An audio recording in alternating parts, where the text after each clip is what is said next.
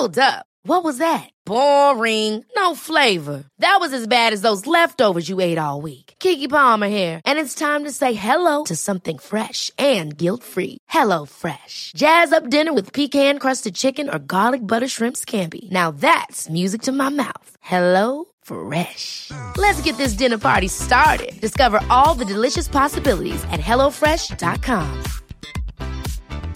There's never been a faster or easier way to start your weight loss journey than with PlushCare. PlushCare accepts most insurance plans and gives you online access to board-certified physicians who can prescribe FDA-approved weight loss medications like Wigovi and Zepbound for those who qualify. Take charge of your health and speak with a board-certified physician about a weight loss plan that's right for you. Get started today at plushcare.com slash weight loss. That's plushcare.com slash weight loss. plushcare.com slash weight loss. Hej igen och välkommen till veckans viktigaste intervju. Den som sitter här och pratar, det är Simon Svensson. Ja, det visste du kanske. Nu ska det bli viktigt, ska du se, för den här veckan ska jag prata med Mia Törnblom. Jag tänkte att hon ska få berätta för mig hur man blir lycklig och hur jag ska sluta må så dåligt jämt. Och om du lyssnar noga Ja, då kanske du också lär dig någonting om det. Alltså en gratis Mia Törnblom föreläsning. Det här ser jag fram emot så himla, himla mycket. Men nu kanske du undrar vem Mia Törnblom är? Ja, det gör det ja. Ja, men då kommer här en liten eh, presentation. Så, vem är Mia Törnblom? Jo, men du vet vem hon är. Jo, det vet, det är hon, hon du vet, hon, hon som pratar om självkänsla. Hon är vårt lands kändaste föreläsare. Om jag säger föreläsare så tänker nio av nio på Mia Törnblom. Hon är nämligen superbra på det och tror du mig inte så kolla på Youtube. Den som inte rycks med av en Mia-föreläsning saknar förmågan att ryckas med överhuvudtaget. Kanske är det därför som så många ifrågasätter det hon håller på med, för att det är så lätt att ryckas med. Mia är nämligen inte bara älskad, hon är också ifrågasatt. Man kan säga att Sverige är uppdelat i tre läger, de som älskar henne och de som påstår att de som älskar henne bara blivit lurade. Och så Mia själv som, som håller med båda tror jag. Mia är inte bara expert på att föreläsa, hon kan skriva böcker också och hon är jätteduktig på det här med lycka. Dessutom säger hon själv att hon är duktig på att bli intervjuad. Finns det något hon inte kan? Ja, det ska vi ta reda på nu. Jag säger välkommen till veckans viktigaste intervju, Mia Törnblom. Hej på dig! Hej! Finns det något du inte kan? Ja gud, det finns massa saker jag inte kan. Ja. Ehm, verkligen. Jag vill inte veta. Du vill inte veta? Nej, jag jag vill bara veta om det var så. Ja, du klart. Mia, hur mår du? Jag mår bra. Egentligen. Egentligen. Jag mår bra. Ja, vad härligt. Ja. För att det här är egentligen ingen intervju, det här, det här är mer ett sätt för mig att få gratis behandling av dig. Ja, Jag har ja. hört att du är ganska dyr annars. Det här är, ja. mm, så du vet. Men hur är det med din självkänsla idag?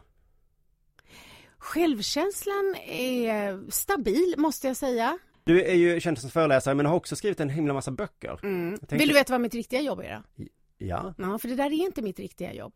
det Mitt- fick jag jobba att du är typ VD för ett slags... Inte alls, inte vd för att det är mm, någon annan bättre på, min man faktiskt. Eh, Men vi jobbar tillsammans tio personer och utbildar i ledarskap. Det är mitt riktiga jobb. En, Det är ungefär som Zlatan, han är inte fotbollsspelare egentligen. Jag, måste så behålla den här känslan. Eh, Vi pratade om mig och du, det är ungefär som Zlatan. Ja, det där är det jag kommer ta med mig. Okej. Ja, men jag tyckte det var så fint att eh, du är liksom superkänd för någonting, men du bara, det, det gör jag nästan aldrig ändå.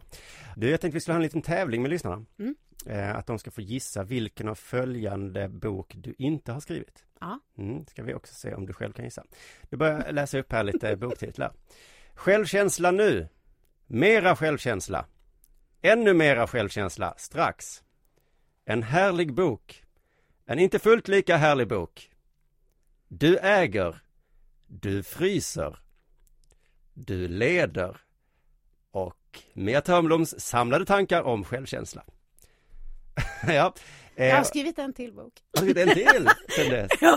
Okej, då gör vi så här. Om du som mejlar in eh, kan eh, klura ut vilka det var som hon inte hade skrivit plus den du har skrivit, då vinner du en kram och en banan till veckans viktigaste intervju at gmail.com skickar man då det mejlet. Nu rever vi ut det för sista gången här då. Om jag tänker så här, jag duger som jag är. Är det självförtroende eller självförnekelse? Det är ju självkänsla. Så Det är självkänsla, ja. jag förstår inte hur du tänkte nu. Ja. Men okej, eh, jag, jag, jag skämtar lite. Självförtroende och självkänsla. Ja. Självförtroende, prestation, självkänsla, egenvärde. Och egentligen så är det inte så viktigt att man har koll på vilken heter vilken. Men vad som är ett problem i den tid vi lever i, det är att vi tänker om oss själva att vi är våra prestationer. Och det gör vi för att vi lever i en tid som är extremt prestationsfixerad. Och att, liksom, att vi matas konstant med information om hur framgångsrika alla är och allt det där. Och när vi tänker då att vi också är det vi gör så blir det hjärtligt smärtsamt om vi inte är perfekta och felfria, vilket ingen är. Så att det här med att träna upp den inre tryggheten och få balans på självkänslan och självförtroendet har vi kanske större behov av idag skulle jag säga än förr. Så om man har bra självkänsla så blandar man inte ihop eh, det man gör och det man är. Alltså har man bra självkänsla så klarar man av att göra ett misstag utan att känna sig mindre värd. Ja, just det. För du sa här precis att man ska inte blanda ihop med det man gör med det man är. Och det Alltså, tycker jag är en det- filosofisk fråga. Vad är man då? Men alltså- man inte är Nej. det man gör. Fast men man är där man är och sen presterar man. Men jag är ju självklart ändå produkt av mina handlingar och tankar. Men om jag bedömer mig själv ut efter prestation och är bara värdefull när jag presterar på topp och är värdelös när jag inte presterade lika bra. Det blir extremt självupptaget och man går upp i sitt eget huvud och man kan heller inte njuta av framgång. Så att det är det som är grejen, att inte hela tiden bedöma sig själv ut efter hur mina prestationer Nej. Men, går. men ska jag inte heller bli glad om jag gör någonting bra? Men det är klart du ska, fast nu lyssnar du inte, nu vill du bara så här få igång det lite. Nej men för du säger man ska inte bli ledsen om jag gör någonting dåligt. jag Kommer det inte då, är inte det en konsekvens av det? Att jag inte heller kan vara glad? Ledsen får du ju bli. Jag har inte sagt att du inte ska ledsen, jag har Okej. sagt att du inte ska känna dig mindre värd. Okej men får jag inte känna mig mer värd då om jag gör någonting bra?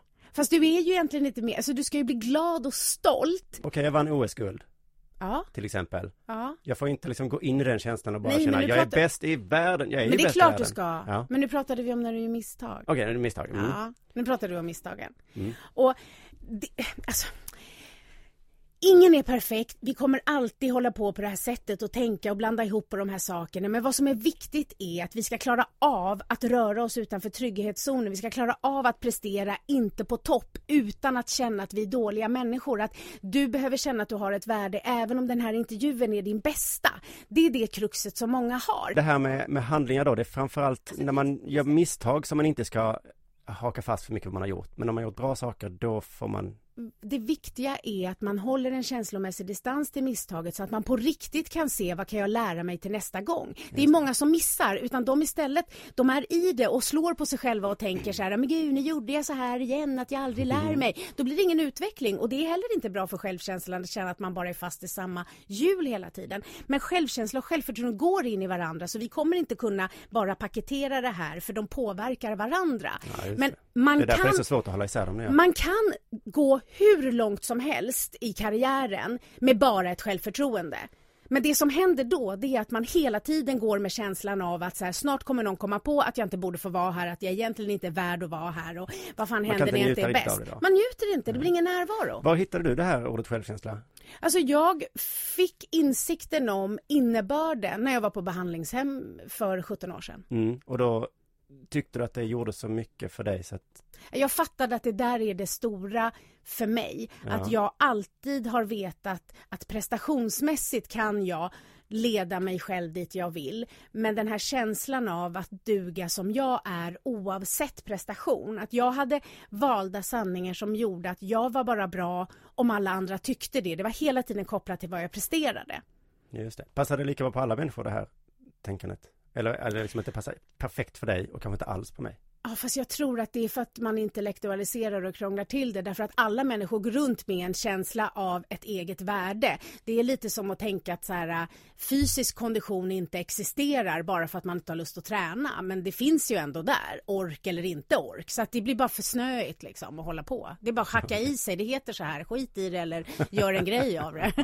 Ja. Ja men det är precis det jag tänker göra idag. Ja. Ja. så det ska vi se. Nej men jag har hittat lite så här saker som du har sagt, eh, hur man ska förbättra självkänsla. Ja. Tänkte bara kommentera, dels det här med eh, med sina prestationer, men också som du sa nyss, en känsla av att någon kommer komma på mig eh, Ja. eh, snart. Ja. Eh, och alla har ju känt den känslan, den är jobbig. ja. Men alltså jag har ju haft ett jobb där det faktiskt var så. Jag var jättedålig på mitt jobb. Mm. Oroade mig för att någon skulle komma på mig. Ja. Tänk om det faktiskt stämmer. Ja, fast alltså... Är det inte bättre då att försöka göra, bli bättre? Ja, men då är det inte bluffkänslan, då är det något annat. Ja, hur vet jag Ja. vad som är, om det är en bluff eller inte bluff? Människor känner igen sig eller så vet de att det är sant. Det är en skillnad att gå och vänta på att avslöjas som en bluff eller att vara riktigt, riktigt dålig på sitt jobb. Eh, och då har man andra problem om man inte förstår att man på riktigt är dålig och inte kan. Därför att jag träffar ju människor som får så här pris för Att att de de är bästa, i, är bästa i Europa och ändå känner sig som en bluff. Och då är det ju något annat. Det är de jag träffar. Jag träffar ju ambitiösa högpresterade mest. Det är ju mest de jag jobbar med. Jag jobbar kanske inte med de som skulle behöva det mest utan de som vill. Och sen så det som du sa innan också, att du skriver, du skriver ner saker. Skriver du ner tre saker som varit bra Inte kväll? tre. Nej. Nej. jag har hållit på i 17 år, jag håller inte på på det sättet. Det Nej, där det är tips i början. Ja. Ja. det är verkligen nybörjartips. Så började jag. Tre, tvingade mig till tre bra saker. För att jag läser din bok, eh, den första boken där tror jag, Ja. eh, Självkänsla nu. Och då provade jag med detta, men det kändes så himla fånigt. Ja. Min självkänsla, eller förtroende eller vad det nu var, det sjönk Ja. direkt. Nej, det gjorde det ju inte. Det var ju bara att jag försökte överanalysera. Men däremot så kan men det, ju kännas lite åh, vidrigt. det- ja, precis. Ja. Hur gör man för att det inte ska kännas så töntigt? Jag tror så här att hade du på riktigt känt att det här var något du behövde Mm. så hade du inte känt att det var töntigt. Utan hade det varit så att du kände så här, shit, jag, jag, jag kan känna igen mig. För att det är också skillnad på att gå utbildning hos mig eller att läsa tre tips i Aftonbladet. För det blir ju på en liten blajig nivå.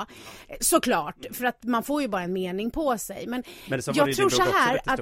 Alltså absolut, fast det står ju också lite mer saker. Det där är starten, börja där, men du är inte Okej. färdig. Och sen ringer de till mig och undrar så här, man får man verkligen bättre självkänsla av att läsa din bok? Och då får man ju fan ingen kaka av att läsa en kokbok heller känner jag. Så att någonstans är det så här att om du bara skriver de här tre bra sakerna och försöker överanalysera det. Det är som att jag går ut och joggar en gång och undrar hur ska det här leda till ett maraton? Alltså det stannar ju inte där. Men hade du känt, tror jag, Ja. att så här det här hon säger stämmer på mig, eh, då hade det nog stämt. För jag tror att du kanske är typen som ska träna på ett annat sätt. Det kanske är så att din reflektion sker någon annanstans. Så att man ska inte tvinga okej. sig till något. Alltså, de som inte gillar mina böcker ska inte läsa. Ingen behöver läsa mina böcker. Världen klarar sig utan Nej mina men jag böcker. tänkte att, det, alltså, jag, alltså på riktigt så tror jag att jag behöver massa självkänsla. Ja. Ehm, eller bättre än vad jag Ja. ja. säger. Men just det, men som du säger att det kan få just den här träningsformen och passar Nej, men det, är, alltså det är det enda man kan säga som man klarar av att göra själv i starten i det utgångsläget. Skulle du ha kommit på kurs hos oss så hade du fått helt andra uppgifter.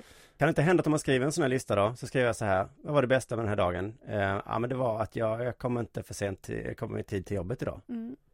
Om det var den bästa med den här dagen, då Mm. kanske jag också skulle känna, åh, ja, då är jag ju, att det, att, det, att det skulle sänka mig liksom.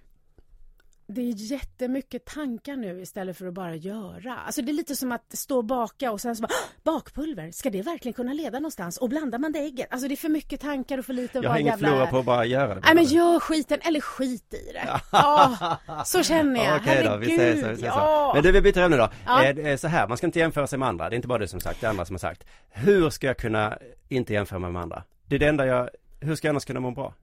Fast det som är intressant det är ju att vi ska titta på hur andra gör. Det är där vi blir inspirerade, det är där vi lär oss nya saker. Det är ju en liksom, nödvändighet för utvecklingen. Problemet sitter i att vi när vi tittar på andra gör bedömningen bättre, sämre. Det är bara det som ska bort. Så alltså jag jag ska titta på dig. mig. Ja, men får säga så, du- alltså, du ska bli inspirerad. Men du ska, det är klart att du, alltså, sen är det så här, återigen, man får göra vad fan man vill. Ja, Punkt. ja, ja, ja, Vi är där. Självklart, Men, men- om man nu vill ha en kaka så är det bra om man stoppar in rätt ingredienser. Och om man nu vill bli stark i sig själv och känna att man är så trygg i sig själv så att man vågar vara nybörjare utan att krascha efter att inte en prestation var perfekt. Då kan man behöva träna tanken. Man kan behöva träna tanken att tänka så här, wow vad han är begåvad och fatta, punkt, ska komma sen. Just ja, men, Mm. men borde inte tipset också, för det, det okej, nu förstår jag det, tack. Ja. Men jag tänker så här, man ska inte jämföra sig med de som har det bättre. Man ska jämföra sig med de som har det sämre, så mår man bra.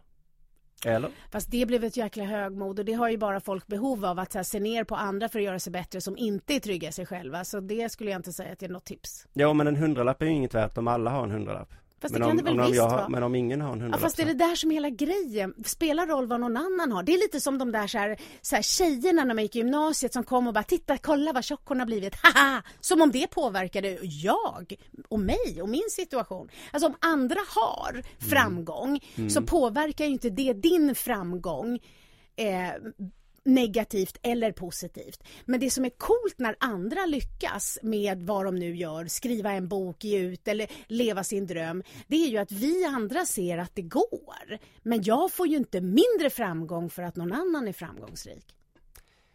Åh, om man bara kunde ha dig bredvid sig varje dag.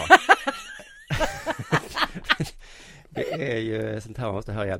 Mm, det här är intressant också. Du, om man stör sig på andra, du störde dig på någon igår sa du. Om man stör sig på andra, då gäller det att se varför har du sagt. Ja, precis. Varför blir jag arg? och, och, det precis. och det var det som var grejen igår. Du det säger någonting om dig klassiska. själv då? Ja, men jag blev ju egentligen arg på mig själv. Därför Jaha. att jag blev ju uppsnurrad. Och jag känner ju någonstans att jag borde ju ha förstått att, för jag var skitbra i början, han frågade så här Ja, typ kan du tänka dig det här och det här, ett jobb som vi ska göra. Och jag var skittydlig och sa nej, därför att och där var det punkt. Och Mm. eftersom jag är ganska bra på de här sakerna och vet, så jag skulle ju vara nöjd där. Men då var han lite smart va, så han snurrade liksom upp mig. Så att det slutade med att jag i 40 minuter fick hålla på och ursäkta varför jag skulle säga nej och, och jag drogs med i det där. Och efteråt så kände jag så här, typ vilken idiot. Eh, men egentligen när jag tittar på det så känner jag att här, jag blir ju mest irriterad på mig själv för jag var ju, punkten fanns där. Ja. Men jag la fan inte på. Men du, jag tyckte att du var lite sträng mot dig själv där. För att, eh, vi kan inte säga om han var dum eller så, men det han gjorde var ju ändå lite störigt. Mm. Men det var vet du inte vad, dig det var skillnaden då mellan mig idag Mm. när jag är trygg i mig själv och känner att jag duger oavsett. En- samma situation förr, innan jag var trygg i mig själv. Då hade jag varit irriterad på honom i typ flera månader för att den jäveln hade snackat om kull mig och förstör i Ja, Kalmar. kunde han Och inte bara ta ett nej? Och vad leder det till? Jag vill ju lära mig, men jag känner mig inte som en dålig människa. Nej. Okej, vi har ett Den är exempel här. över känslomässigt Se vad detta nu. säger om mig. Ja. Mm.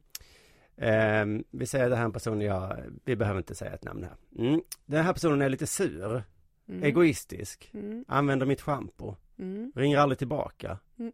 ligger med min flickvän, Mm. dödar min katt, slår mitt barn. Mm. Så blir jag lite irriterad på detta. Vad säger det om mig? Alltså, eh, om du bara är lite irriterad så känner jag att du kanske behöver läggas in någonstans. ja. Ja, Mm. okej. Men eh, det var det det sa om mig då. ja. Det här är jättespännande också. Man ska välja att göra det som man själv vill göra hellre än att man ska prestera för att andra ska bli imponerade. Mm. Det låter jättebra. Men är inte då risken, det har du säkert hört massa gånger, att man Mm. bara sitter hemma och spelar tv-spel? Och tv-spelen kanske inte ens hade blivit gjorda. Om där, inte... Fast gud vad, jag är glad att du tar upp den här för den här fick jag i Babel och då fick jag inte till något bra svar. så Ah, härligt. det känns som att jag liksom får möjlighet och nu ska jag verkligen försöka. För det här, du vet när man går och fantiserar att man blir intervjuad, Ja. brukar du också göra det? Ja. Och svara så här skitsmart. Särskilt Ja. efter man har blivit intervjuad. Exakt, Mm. så att nu ska jag verkligen anstränga mig och försöka få till det. Jo, det är så här att ambition går inte över bara för att man är trygg i sig själv. Det som händer det är att, alltså tänk så här, eh, jag har skrivit en bok om året i åtta år. Eh, Det har du gjort. För att jag har velat. Eh, det hade varit otroligt stor skillnad om jag hade skrivit en bok om året för att imponera på någon annan. Fast du sa också innan att du inte riktigt trivdes med att skriva böcker. Att du tyckte det var jobbigt och det känner jag. Skillnaden är att skrivprocessen är svår. Jag Mm. har aldrig vaknat och känt så här på morgonen, gud jag vill skriva en text. Men Mm. jag har en massa saker som jag vill berätta. Eh, och det gör, och jag har också förstått vikten av det skrivna ordet. Att håller jag ett föredrag eller som våra riktiga då, kurser som vi har på vårt jobb, de går en ledarskapsutbildning på ett år. Det är mycket som sägs på kursen som de skulle behöva höra igen. Och därför behöver vi ha de böckerna så att man kan bläddra och det är viktigt att kunna ge ut en bok så därför tvingar jag mig att skriva. Men alla jobb har ju tråkiga arbetsuppgifter så att det, det där är lite skrivprocessen i min. Ja, just det. Ja, men tillbaks nu här. Ja. Ambition går inte över för att man känner att man är lite trygg i sig själv. Eh, snarare blir man mer sann mot sig. Alltså, eh, flera personer som har gått kurs hos mig har efteråt kanske bytt inriktning och, och, valt en karriär som i andras ögon inte är så liksom cool eller rätt men det var mer rätt för dem själva. Mm, eh, så. För jag tror att om alla skulle leda det här tipset då hade vi inte haft några trollkarlar.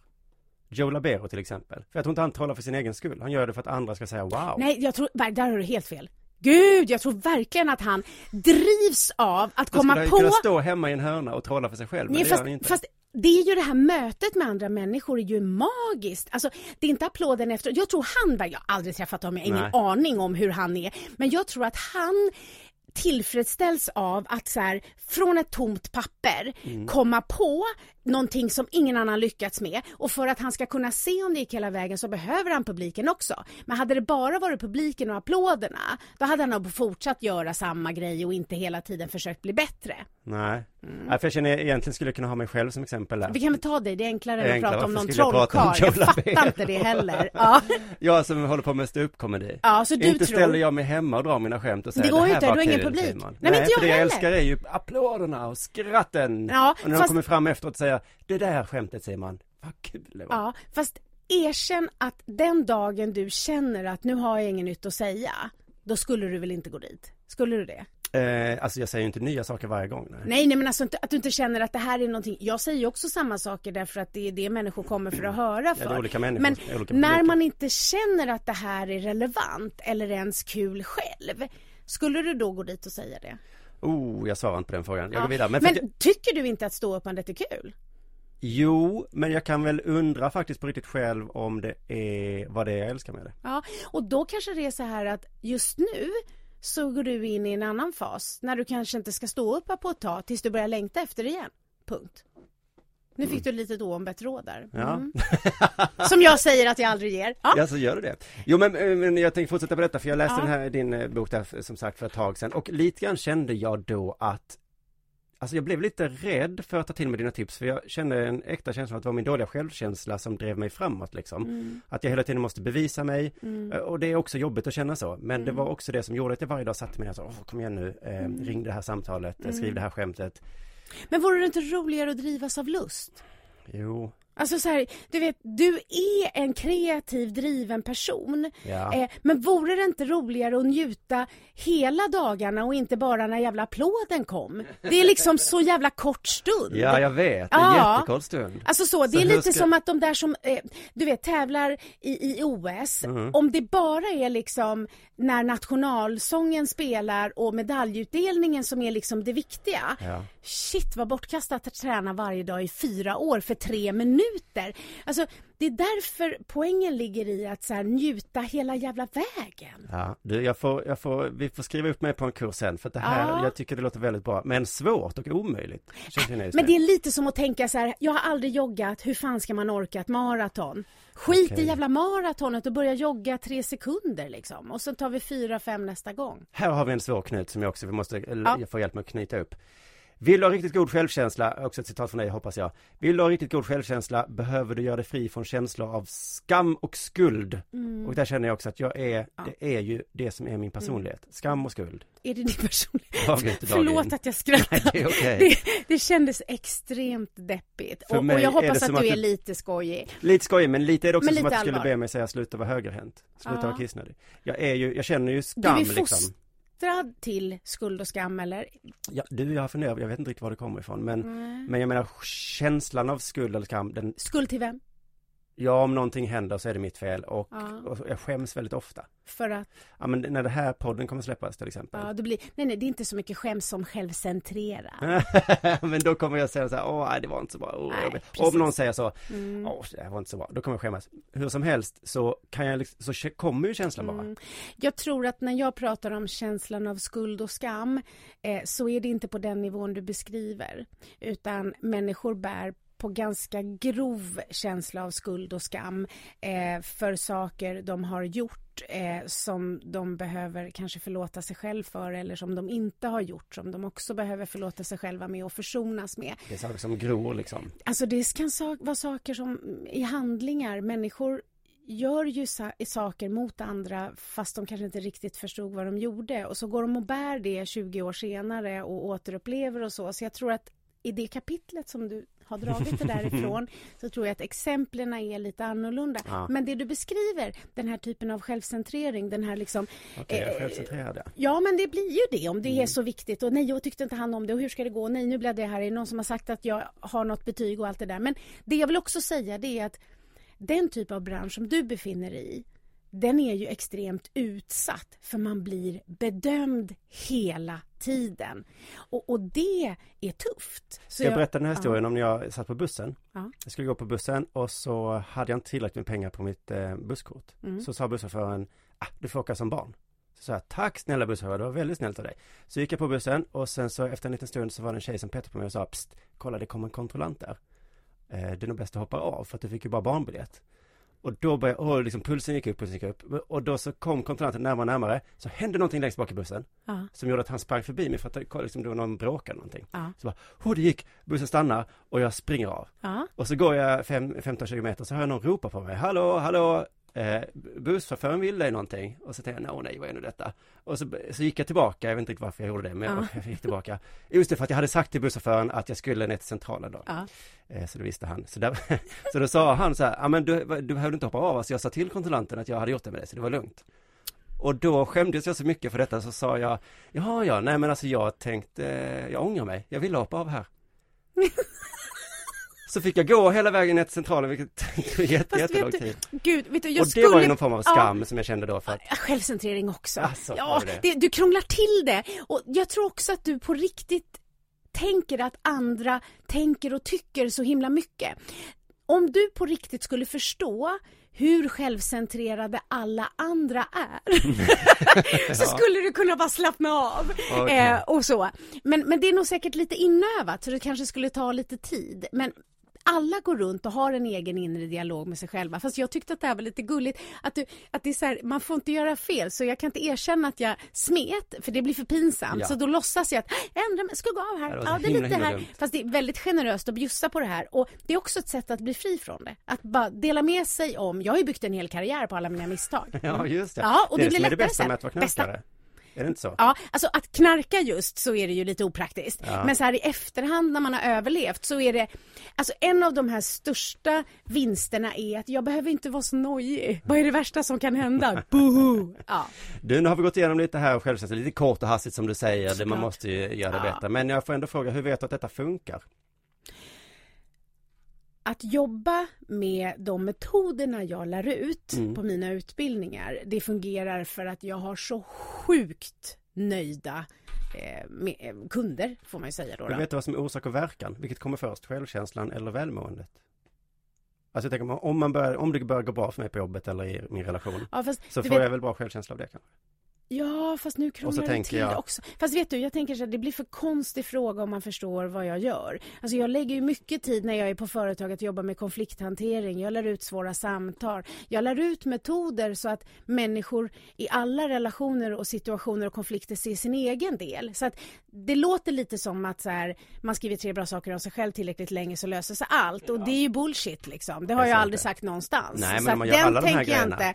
Ja, fast man måste kanske också få guidning i att göra dem. För det är lite som att jag är så här Blossom Taton och du börjar så här, ifrågasätta armhävningar. Är det verkligen så att man gör armhävningar? Armhävningar passar inte för alla. Någon behöver yoga, någon behöver jogga, någon behöver göra något annat. Alltså om man medvetet jobbar med sin egen personliga är utveckling så mår finns man ju bättre. Det är väl ingen vetenskap bakom det här med självkänsla? Men det är klart att det finns hur mycket vetenskap som helst. Allt ifrån hur coaching fungerar till massvis med saker. Det är självklart Eh, att det finns, säger du till mig nu. Ja, men det är klart att det finns vetenskapliga bevis på hur människor mår bättre av att ta lite bättre hand om sig själva. Men jag har inte ett behov att påvisa det, för det är inte mitt jobb. Alltså, jag är bara en personlig tränare. Man hoppar på och inget tåget annat. om man vill liksom. Ja, men alltså gud, det är som att hålla på att an- överanalysera Men för det jag, tänker, jogging. jag går ibland till sån här psykolog och då Mm. är det alltid KBT. Ja, precis. Det känner jag är helt annorlunda än det du Nej, men det är precis tvärtom. Det är bara, alltså det jag lär ut är kognitivt. Att man lär sig se i den Mm. här situationen tänkte jag så här. Så att det som jag jobbar med, Det är typ KBT alltså? ja det kan man säga, fast det är på ett, ett sätt som är utvecklat utifrån, absolut, det krockar inte alls med KBT, För snarare KBT är så tvärtom. här, jag har problem med min relation, okej då Ja. jobbar vi med det. Ja. Men att du kanske är så här, har du problem med din relation och ditt jobb? Men jag tvärtom, jag gör tvärtom. Mm. För mig, till mig behöver man inte ha problem med någonting. För att gå mitt program så behöver man bara vilja utvecklas. Eh, det har mer här med nuet och framåt att göra. Alltså hur du kan lättare leda dig själv. Alltså nästa gång du, så att du slipper upprepa samma misstag om och om och om igen. Så att vi inte är så mycket bakåt och varför utan mer situationsanpassat. Så skulle man kunna säga. Men det blir för krångligt att hålla på och bryta ner det på det här sättet. Och du vet, jag behöver inte övertyga någon om att det jag gör fungerar därför att vi är så många som gillar den typen av fortbildning. Är du med lite på hur jag ska säga? Eller gillar blir också... Ja, ja precis. Du vill Alltså, inte helst för- försvara det du gör för att Nej, alltså jag tycker inte jag eller ska, ja, eller hur? Och jag är inte här för att så här, så här måste alla, utan det finns hur många sådana Men som säger det här, mig vad tror som du då om, om alla eller jättemånga, om vi hade haft dig i skolan till exempel? Mm, jag tror så här. Alla hade fått sig lite mer om självkänsla och jag skrev en bok, en ungdomsbok, en enkel, Hade vi haft ett tydlig bättre bok. samhälle då? Eh, jag tror att hade människor, hade vi när vi var små fått lära oss typ så här, vad är rädsla? Eh, hur fungerar, ja, hade vi fått typ bara förstå att varje dag tar vi mellan 2 500 upp till 10 000 beslut och fått förståelse med vilken stress det kan innebära för vissa av oss. Alltså hade vi fått lite mer insikt och lärdom om hur det är att vara människa eh, så tror jag att många saker skulle se annorlunda ut och jag tror framför allt att många skulle må mycket bättre och göra mindre destruktiva saker, det tror jag absolut. Men det är inte så här, det blir så här med dig i skolan, alltså det handlar inte om mig. Nej men, men det, med, med, dina böcker Men då? det, alltså, och inte, det handlar inte om mina böcker heller. Det handlar bara om att min bok är inte unik eller ny på något sätt. Anledningen till att mina böcker har sålts i fler exemplar än många andra, det är att jag har talangen att förklara enkelt. Jag har inte kommit på något nytt. Jag har bara översatt det andra människor förklarar jävligt komplicerat. Okej, för jag eh, känner igen en del saker står ju i botten på kalendrar.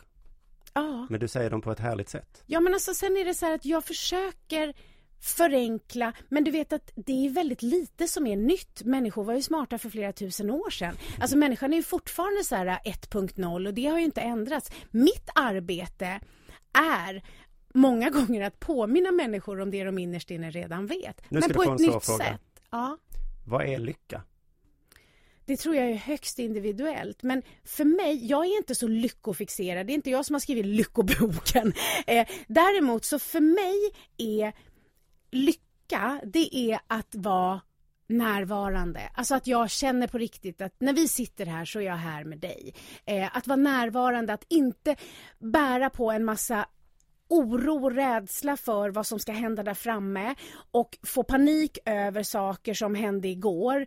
Eh, jag känner att det är städat runt omkring mig, jag känner mig närvarande. Jag känner också att jag vet att nästa svåra motgång i mitt liv kommer jag kunna hantera för jag är så pass stark i mig själv. Det gör också att jag känner mig lyckligare lottad än många andra. Så att lycka för mig är inte att asgarva, tjoho, hela, det har inte med det att göra. Nej. Utan för mig är det Det är någon mer form av carpe diem? Alltså, jag inte, och det där också, carpe diem var det någon som beskyllde mig. Jag har aldrig använt det uttrycket. Nej, det är men- så långt ifrån Mia Törnblom som, jag skulle aldrig säga carpe diem. Men, leva däremot- i nuet och, och leva just nu, det är väl ungefär vara- samma sak som carpe diem? Exakt. Men att ha metoder för att vara närvarande i mötet med de jag möter och inte full av självcentrerade rädslor för att du ska tänka på att jag är svettig under armen eller oroa mig för vad som ska hända om två timmar. Mm. För mig är det eh, lycka. Vad skönt. Men precis, men leva i nuet, jag tycker det är lite intressant för att Mm. du pratar, det är ju dåligt såklart att oroa sig för saker som ska hända. Men det är ju jätteskönt att se fram emot saker. Gud, det är klart. Men att vara i nuet betyder ju inte att man inte drömmer om mer. Det är de där konstiga sakerna som blir så Vadå, leva i nuet betyder väl visst att man inte Fast- ser, tittar framåt? Fast det gör, alltså just nu när vi sitter här, Ja, här så ska jag underbart. vara närvarande Ja. här med dig. Mm. Men sen kan ju jag kanske om en timme ha en liten stund av reflektion där jag frågar mig själv vad vill jag vara om tio år? Alltså förstår du, det blir för krångligt när du säger Ja, sådär. Jo, jo, men mm. jag, tycker- jag, jag sitter här nu med dig. Jag, jag tycker det här är lite underbart. Ja. Jag är här just nu. Ja. En liten bit av min hjärna tycker det ska bli så himla skönt att det är fredag efterftermiddag nu. Ja precis, men vi kan ju Jag vänta jag tills, fast det kan vi väl vänta med tills vi har pratat färdigt. Det är det jag känner ibland när man träffar människor så kanske de kommer lite försenade och då ser man när man pratar att de sitter och tänker på mötet innan för det har de inte hunnit avsluta riktigt. Och sen efter halva tiden ser man att de börjar tänka på vad de ska göra sen. De är fan aldrig här och nu. Men nyförälskade är ju alltid sådana. Vad är du så himla glad för? psykotisk. För att jag ska hem till Gud, eh, min hörru, partner det sen kan jag liksom. berätta, när Och jag- det är ett fantastiskt tillstånd. Ja, men när jag träffade min man, ja. då kunde jag inte jobba på en vecka. För du kunde inte leva i nuet. Nej men jag sa det till de som skulle gå till mig, jag är ledsen vi måste ställa in, jag är så självupptagen att jag bara vill prata om mig själv så det är ingen idé vi ses idag. På riktigt en vecka, jag var helt psykotisk, det gick inte. Framloben slås ju det ut, man blir galen. du försöker sätta dit det här, du märker inte Till det. vad? Ja, vad ska det- du sätta dit mig för? Jag har ju ingenting jag behöver, behöver bevisa till någon jävel. Du säger att man ska leva i nuet, men det bästa Ja. stunder är när man är nyförälskad och man bara vill vara där Ja fast då är man ju i den där kärleksruset och det som händer, här har de ju forskat på, framloben slås ju ut när man blir förälskad. Där sitter det logiska tänkandet så man blir ju på riktigt knäpp. Jag måste Men jag tycker också att det är obehagligt den här första tiden. Jag tycker att den är härlig och jättejobbig för jag är inte så van vid reglerna som ingår i det där så jag tyckte att den var härlig och vidrig på en och samma gång. Ehm, du, jag, jag ska bli lite politisk här nu. Vi ska Ja, strax avsluta. ja. Men eh, för att jag har hört att man blir olycklig av, av att få, att, att man, man måste välja för mycket. Om man får många valmöjligheter så oroar man sig för att man valt fel och så. Mm, Det kan skapa en slags stress Ja. att ha mycket valmöjligheter men vi tar alla mellan 2 500 till 10 000 beslut om dagen. Betyder det att kommunism är bättre än kapitalism? Hur, jag fattar inte ens frågan. Man blir olycklig av att välja. Det finns 40 Ja, olika. HP-såser. Det var ett Ja. dåligt exempel, HP är ett märke. Alltså, ja precis, jag förstår. Eh, Exemplet är snarare 10 slags jeans. Du köper Ja. ett par. När du går ut ja. så tänker du, Jag tror att skulle det här får du ta paret. med någon som faktiskt är forskar på just det. För, Okej. för jag tror att det, eller jag är övertygad om att det finns extremt lyckliga kapitalister och en och annan lycklig kommunist också. Alla är lika lyckliga. Här har vi Det handlar om avslutning. värdegrund, men det är väl viktigt. Det handlar ju om värdegrund. Och är det så att det stämmer överens med vad jag innerst inne tycker är rätt och riktigt och viktigt och jag har möjlighet att leva efter det, då är man nöjdare. Än om man är tvungen att tryckas in i något som inte alls stämde med mig. Då blir man olycklig. Där fick vi ett litet tips i alla fall. Mm. Nu har vi en sista fråga här och nu kommer jag sätta dit dig vet du. Mm. Det, nu ser du mitt nöjda leende eller? kan man må bra jämt? Men då måste man först bestämma vad må bra betyder. Ja men krävs inte att man måste må dåligt ibland för att kunna känna att man mår bra? Men alltså, att det är liksom livet- skillnaden som är... Fast, fast det här blir så konstigt. Gud. Alltså, jag, men du säger hela tiden att det är alltså, du vad? konstigt. Nej men jag blir lite rädd för att jag på riktigt är så missförstådd. Därför att att, att vara i sig själv, eh, livet består ju väldigt mycket av besvikelser, av sorg, av motgångar och för mig är ju att klara av att hantera det är ju det som är liksom meningen med livet. Så att jag är ju lite orolig för att jag på riktigt upplevs som en som så här, är så här, lite för blond och lite halvkorkad och går runt och bara la la la la la. Alltså jag har ju extremt mycket saker som är motgångar i mitt liv. Eh, men jag, och det är ju sorg, men jag går ju inte runt och tänker så här Alltså, sen kan jag ju bli stark av att till exempel, men jag fick inga ungar. Jag hade tre år av liksom IVF och missfall och jag käkade Ben och Jerry och bara låg i fosterställning och skrek liksom. Typ för att jag Men, blev så förlåt, ledsen. Ben och Jerry. Ja, glass. Mm. För att vara ledsen, inte för att... Ja men för, vad ska man göra? Du var Ja, på ja, det igen. Frukost, lunch, middag, glass Mm. liksom. Alltså livet är ju fullt av den här typen av saker. Alla får motgångar. Så att, men, men att, att känna sorg betyder ju inte Men det är väl här- bra menar jag att det finns det för att annars hade man inte kunnat känna men det är ju lycka. livet, det är klart att det ska vara så. Kanske är det så att, det finns forskning som visar, läste jag i en bok nyss om beslut och så, att människor som har upplevt mycket hemska saker har lättare att på riktigt känna glädje över små saker när det går bra. Och där kan jag nog känna att jag har en förtur mot andra. Så det bästa är egentligen att ha en dålig barndom. Lycklig barndom så blir man bara olycklig Jag har sen. inte haft en olycklig barndom, jag ställde till det på egen hand. Ja, det var snarare en olycklig ungdom. Mm. Men det är därför jag menar att i så fall så tänker jag att du också borde skriva en bok som heter Mindre självkänsla. Så läser man den först, mår dåligt, Sen så kan man börja på bra, mycket lättare sätt. Men jag tycker du kan skriva den. Jag gör det. Tack så hemskt mycket för att du kom hit Mia. Det var, det var väldigt, väldigt roligt att ha dig här. Tack för att jag, Jag fick skulle komma. också vilja tacka dig som lyssnade. Tack så hemskt mycket. Vi hörs igen nästa vecka och eh, jag som heter Simon Svensson vill också tacka Emmy Rasmus, min underbara producent. Tack så mycket. Ajöken!